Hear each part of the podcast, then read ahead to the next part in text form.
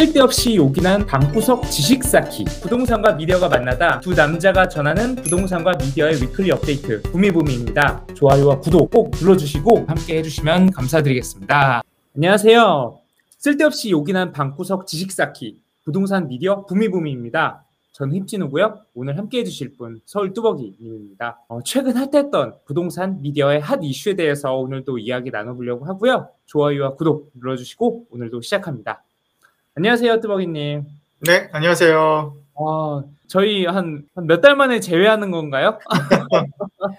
저희 네. 그때 생숙, 생숙 네. 스페셜 하고선 네. 그 그거까지 빼면은 한 3주 만에 보는 것 같은데 아, 그러네요. 님 말대로 세 달 만에 보는 느낌이죠? 네, 한 뭐 시즌 1 쉬고 막 다시 네. 돌아 막 그런 느낌. 그 말 맞는 것 같아요. 저희가 한 네. 3월 달부터 시작을 했잖아요. 네. 그래서 한 8월까지 진짜 거의 쉬지 않고 계속 했다가 음. 보면 맞아요. 한 6개월 정도 하다가 이제 음, 잠깐 한 쉬었네요.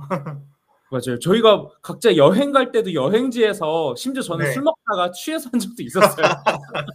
얼굴 빨개져가지고 막 뭐 무슨 얘기 하는지도 모르겠고 그런 적도 있었는데 아, 네. 음, 그 열정을 로 해서 그 벌써 이 반년 정도 됐고 이제 약간은 시즌 2 같은 그런 느낌적인 느낌이 음. 드네요. 네, 하반기 부미 부미. 아 하반기. 그래서 제가 한주 네. 쉬면서 아이디어를 많이 생각해 왔어요. 그래서 아, 그래요? 뭔가 좀 앞으로 다양한 특별 기획, 뭔가 음. 살아있는 토크를 좀 많이 준비해 봐야겠다. 좀 그런 아. 생각을 해봤습니다. 아, 오늘도 그러면은 뉴스 3 뒤에 또 이제 또 가볍게 저희 또 토크 또 준비되어 있는 거죠? 네, 산불 원으로 해서 제가 항상 플러스 원에 대한 그런 네. 이색 기운을 제가 계속 맛있게 담아오도록 하겠습니다. 네. 네. 그러면은 오늘 오랜만에 그렇게 뚜벅이님께서 준비해 주신 내용 뭐가 있을까요? 네. 어, 이게 한 거의 한 3주 정도 쉬다 보니까 네. 뉴스가 엄청 많이 있었는데 네. 막상 이제 고르려고 하니까 뭘 골라야 될지 모르겠더라고요. 그래서 요번에 세 가지 뉴스를 골랐는데 이게 과연 그 가장 중요한 뉴스 세 가지인가라는 거는 조금 어, 아닐 수도 있겠다. 아마 제가 요번 주에 놓친 뉴스들은 좀 중요한 뉴스라 하면은 뭐 다음 주나 다다음 주에도 계속 이제 업데이트 하면서 어, 소개를 시켜드리려고 하고요.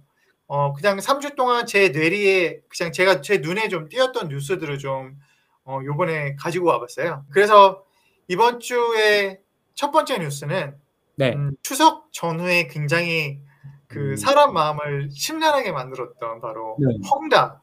아, 헝다. 네, 헝다. 아, 전 처음에 이거 듣고 혼다를 중국식 네. 발음으로 하는 줄 알고 아, 혼다 차가 뭔가 좀 중국에서 안 좋나 이 생각이 네.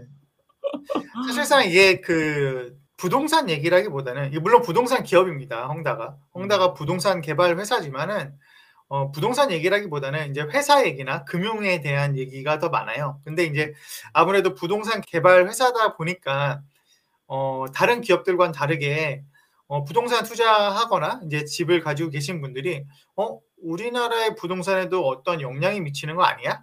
라는 좀 생각을 좀 가지고 있었고 그래서 안 그래도 관심이 좀 있어가지고 저도 좀 뉴스도 좀 보고 영상도 좀 보면서 아 이게 과연 어떤 사태인가를 좀 봤고요. 사실 제가 이게 전문가가 아니다 보니까 네. 어, 간략하게 소개는 드리겠지만 좀 틀린 내용이 있을 수 있다라는 거는 미리 양해를 좀 드립니다. 방구석 토크라는 거를 감안해 주시고 들어주시면 더 요긴할 것 같습니다. 네. 어, 이 헝다라는 그룹이 그 지금 중국에서 부동산 투자 개발 회사로 2위에 속해 있다고 합니다. 어, 큰 회사네요. 네. 2위인데 이 회사의 부채가 자그마치 360조 원이라고 합니다. 우리나라 돈으로. 네. 어 근데 이 360조 원이면은 지금 우리나라 그 연 국가 예산이 한 400조 정도 되거든요. 아, 와. 그러니까 지금 우리나라 지금 국가 1년 예산이 지금 부채로 지금 잡혀 있는 상태이고 중국 GDP로 봐도 중국 GDP의 2% 정도 해당되는 규모라고 합니다. 그래서 지금 이 성다 사태가 터지면서 야 이거 이러다가 중국판 그 리만 버- 브라더스가 되는 거 아니야?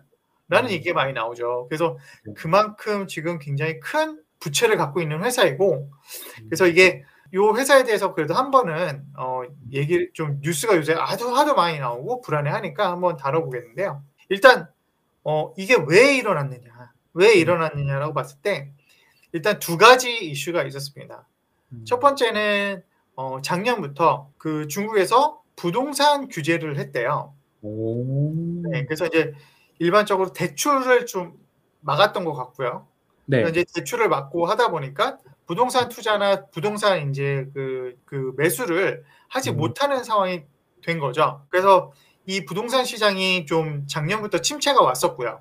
네. 그 다음에 중국에서 지금 현재 그 부동산 개발 업체에 어, 음. 자금이 흘러가는 것을 막고 있다고 합니다. 아. 더 이상 이제 추가 대출을 해주지 않는다라는 거죠. 음. 보통 그런 부동산 개발 회사들은 순수하게 자기 돈으로만 어, 중국뿐만 아니라 우리나라도 마찬가지겠지만은 자기 자기 순 자본으로 가지고 하는 것이 아니라 여러 음. 그런 금융 대출이나 파이낸스 프로젝트를 띄워가지고 음. 그 돈을 가지고선 이제 부동산 개발을 하고 건설을 하고 토지를 매입하고 하는데 네. 어, 지금 그런 그렇게 해서 이제 수- 자금을 순환시키거든요. 근데 음. 그 순환이 지금 되지 않도록 부채 발행하는 것을 지금 막고 있다고 합니다. 그래서 이렇게 되면 됨으로써 이제 원래는 이제 매출이 좀 정상적으로 나왔어야 되는데 그러지 못했고 어. 그다음에 당장 어 뭐 부채를 이제 계속 그 돌리 순환시키기 위해서 새롭게 부채를 발행해서 채권을 발행하거나 은행으로부터 대출을 받아서 이제 기존의 이자나 또는 기존 대출들을 갚아야 되는데 음. 지금 그 돈줄이 완전히 막히게 된 거예요. 어. 그래서 지금 당장 이제 시간이 지났죠. 9월 23일 날 어, 단기 대출 이자를 지급해야 되는 시점이 왔는데 그 이자 지급할 수 있는 현금조차 지금 형다에서 없었 없다고 합니다. 아, 진짜 심각한 상황인 거네요. 그렇죠. 그래서 그 이자를 갚지 못하는 상황이면 결국은 이제 파산인 거잖아요. 네. 그래서 그 파산이 이제 23일 날 있을 수도 있었는데 다행히도 그날 그 중국 정부에서 구제금융을 하면서 음. 일단은 단기적으로는 헝다그룹이 파산하는 것을 막, 막았던 거죠. 큰 흐름은 이렇게 된 거고요. 네. 아, 조금 더 하나 더 뒷배경을 설명을 드리자면은 지금 중국이 네. 뭐 부동산뿐만 아니라 되게 음. 다양한 방면으로 지금 그 규제를 하고 있잖아요. 음. 그 규제를 하고 있는 게 지금 그 공동부유. 아. 네. 그래서 뭐 지금 게임도 못하게 하고요. 연예인들 막 세금 탈세한다고 막 털고 그런 것도 들었던 것 같아요. 그렇죠. 예. 음. 그다음에 뭐 텐센트니 뭐 이런 기업들이 지금 막 조 단위로 지금 기부금을 납 하고 있잖아요. 네. 그렇게 하면서 지금 뭐 많은 기업들이 그렇게 뭐 대출을 하거나 그러니까 한마디로 이제 자본시장이 약간 역행을 하는 거죠. 음. 자본시장이 역행을 하고 있는데 이제 부동산 개발 업체가 주요 타겟 중 하나가 된 거죠. 어. 그래서 투기 투자 이런 부분에 대해서 이제 더 이상 못하게끔 만들었다. 그래서 이 지금 요 단기 유동성에 문제가 생겨서 음. 파산 직전에 갔다가 겨우 일단은 급한 불은 끈 상황입니다. 그러면은 이게 부동산 회사라면 좀 이게 좀 이게 막막한데 이게 누구한테 이게 되게 위험한 거고 누가 만약에 이렇게 피해를 입게 되는 게 누구 그 주체가 누군가요? 그렇죠. 네. 일단은 이런 사태를 이제 맞이해서 결 이제 지금 아직까지 사태가 100% 수습된 건 아니, 아니거든요. 그래서 만약에 헝다가 어, 파산을 한다.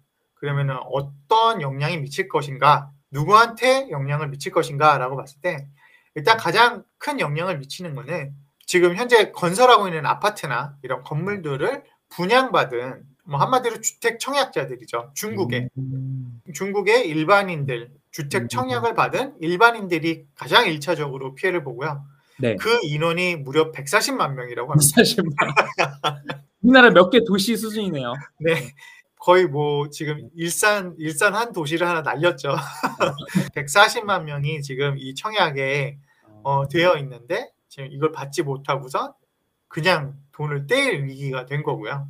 음. 그다음에 이제 이런 부동산 투자를 하는 거에 대해서 같이 투자를 했던 투자자들. 음. 그다음에 또 하나 또 큰 문제는 이제 헝다그룹이 이제 건물을 짓게 되면은 거기에 이제 뭐 납품을 하는 업체들이 많을 거잖아요. 네. 건설은 꼭 한 업체가 혼자서 하는 게 아니기 때문에 음. 시멘트를 댈 수도 있고 인테리어를 할 수도 있고 이런저런 건물 전, 건자재들을 이제 납품을 할 텐데 어, 음. 이 업체들이 한 8,400개 정도 된다고 합니다. 와, 크네요. 네, 이 업체들이 만약에 청다가 도산을 하게 되면 줄도산이 나는 거죠.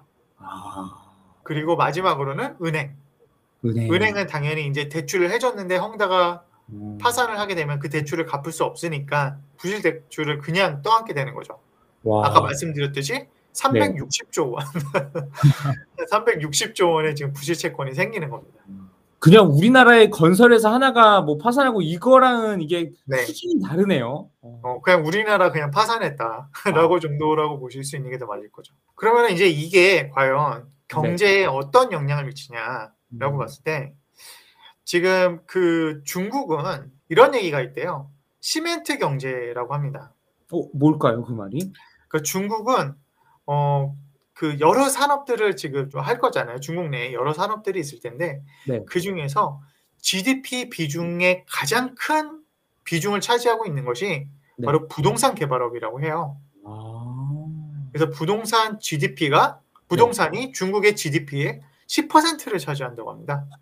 어마어마하네요. 네. 그래서 일단 헝다그룹이 무너지게 되면 음. 부동산 사업에 대해서 지금 불신이 생기게 되고 시장에서 음. 그러면은 헝다뿐만 아니라 다른 부동산 개발 업체들도 굉장히 어려워진다는 거죠. 음. 그래서 중국 GDP의 10%나 차지하고 있는 이 부동산 경제가 음. 일단 근간이 흔들리게 될 수 있고요. 그래서 중국 경제 자체가 굉장히 크게 하락할 수도 있는 요인이 된다. 음. 그러면 이제 이게 어떻게 또 발- 영향을 미치냐면 중국 경제가 전체적으로 하락을 하기 때문에 네. 중국인들의 소비력이 감소를 하게 됩니다. 아. 중국이 지금 어마어마한 소비 시장이잖아요. 네. 그렇죠.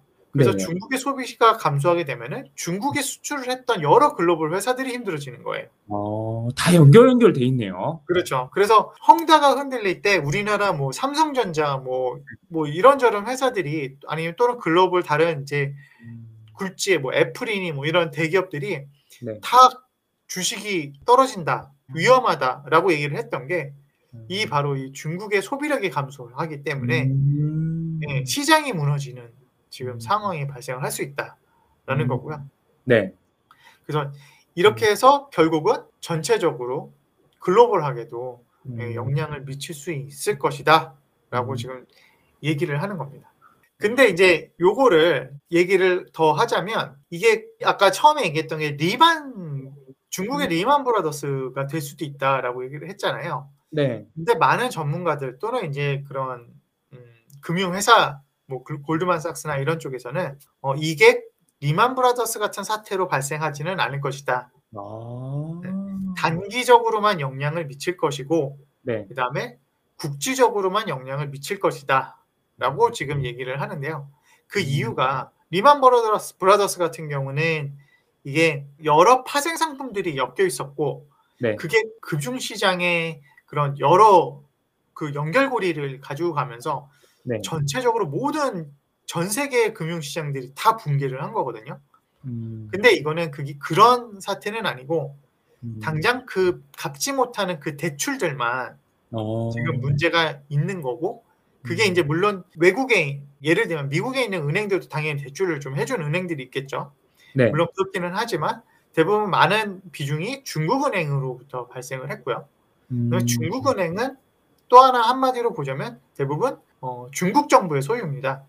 아, 국가가 다 은행을 소유하고 네, 있는 그렇죠. 사실상은 중국 정부라고 볼 수 있고요. 그래서 음. 중국 정부에서 그런 것들을 이제 커버할 수도 있다.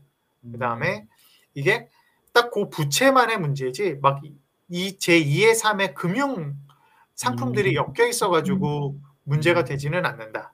아. 라는 부분이 있고요. 어. 그래서 중국 정부 입장에서도 네. 23일 날 구제금융을 했던 것처럼 이게 어, 한 번에 무너지게 되면 중국 음. 경제 그다음에 중국에 있는 많은 중국인들이 어, 문제가 되기 때문에 이거를 음. 만약에 무너뜨린다 하더라도 네. 어, 천천히 무너뜨릴 것이고 그다음에 부동산은 아시다시피 음. 네. 실물이잖아요. 네. 물론 지금 그 짓담한 건물들을 지금 헝다가 팔려고 해서 문제긴 한데 일단 이걸 누가 사가지고 마저 지으면 아파트가 되는 거잖아요. 네. 그래서 그런 음. 식으로라든지 어쨌든 이 음. 부채를 갚을 수 있는 음. 또는 이제 좀 갚지 못하더라도 어느 정도 이렇게 구제금융으로서 또는 음. 이렇게 좀 급작스럽게 무너지게끔은 막을 수 있을 것 같고요. 음. 아, 그럼 정리해 보면은 리먼 브라더스랑 다르게 이게 글로벌 경제 위기로까지 될 확률은 아주 현저히 낮고 특히나 우리나라에까지 영향을 끼칠 가능성은 되게 낮다. 좀 이렇게 좀 해석을 해보면 네. 될까요? 그래서 금융시장에 직접적으로 영향을 미칠 것이 아니기 때문에 아, 어, 우리나라의 그런 뭐 주식시장이나 이런 음. 시장에 좀 영향을 미치면서 좀 간접적으로 좀 타격을 줄 수는 있으나 네. 직접적으로 영향을 미치진 않을 거고요. 네. 그다음에 뭐 잘 알다시피 우리나라 부동산은 지금 현재 금융인이 뭐 이런 문제가 아니잖아요. 네. 우리나라 지금 부동산의 문제는 지금 정부 정책에서 비롯한 지금 수급 불균형이 심각하게 발생을 해서 나오는 문제이기 때문에 음. 어차피 이게 해결이 되지 않는다면 이런 문제가 아무리 충격이 와도 큰 영향을 미치지 않을 것이다. 뭐 음. 이렇게 해서 뭐 금리가 올라간다, 대출이 좀 안 된다, 음. 뭐 소비력이 좀 떨어진다 하더라도 지금 아무도 부동산을 팔 수가 없잖아요. 네. 그다음에 앞으로도 부동산이 뭐 신규 주택이 공급될 일이 없을 거고 음. 그래서 우리나라 부동산에는 뭐 큰 영향 없을 것이다. 어, 아. 있더라도 뭐 간접적으로 미미하게만 있을 것 같다. 그래서 음. 큰 걱정을 할 필요가 없을 것 같고요. 만약에 리만 브라더스 같이 그런 금융시장에 큰 타격을 입힌다면 좀 음. 봐야겠지만은 그게 큰 영향은 없을 것 같고 하지만은 그래도 이게 좀 웬만한 지금 사태보다는 좀 심각하기 때문에 네. 어느 정도 좀 관- 경제에 관심이 있고 한다면은 음. 계속적으로 지켜볼 필요는 있을 것 같습니다. 아, 이제 헝다 문제로 좀 이렇게 걱정 고민 많으셨던 분들 좀 네, 주식 가지고 계신 분들은 좀 약간 덜덜 하시는 것 같은데 아, 네. 그래도 뭐 우리나라 주식은 음. 이게 추석이 껴 있었잖아요. 한참 그럴 때 아, 맞네요. 주식들 막 곤두박질 치고선 막 출렁이고 있을 때 우리나라 장은 열려 있지 않았었거든요. 추석이 이 주주들을 살렸네요. 그렇죠. 좀 편하게 추식 어. 추석 맞이할 수 있도록 네, 음. 주식 시장이 우리나라에는 크게 영향은 없었던 것 같습니다. 네. 아, 네. 어, 첫 번째 이야기 홍다 이야기로 해서 아, 이렇게 방구석에서 이렇게 마음이 웅장해지는 거를 좀 느낄 수 있었던 시간이었던 것 같습니다. 네. 네. 그 다음은 어떤 이야기가 준비되어 있을까요? 요번에 준비된 거는 그 국토부의 특별공급 관련 청약제도가 개선됐다라는 뉴스가 있었어요.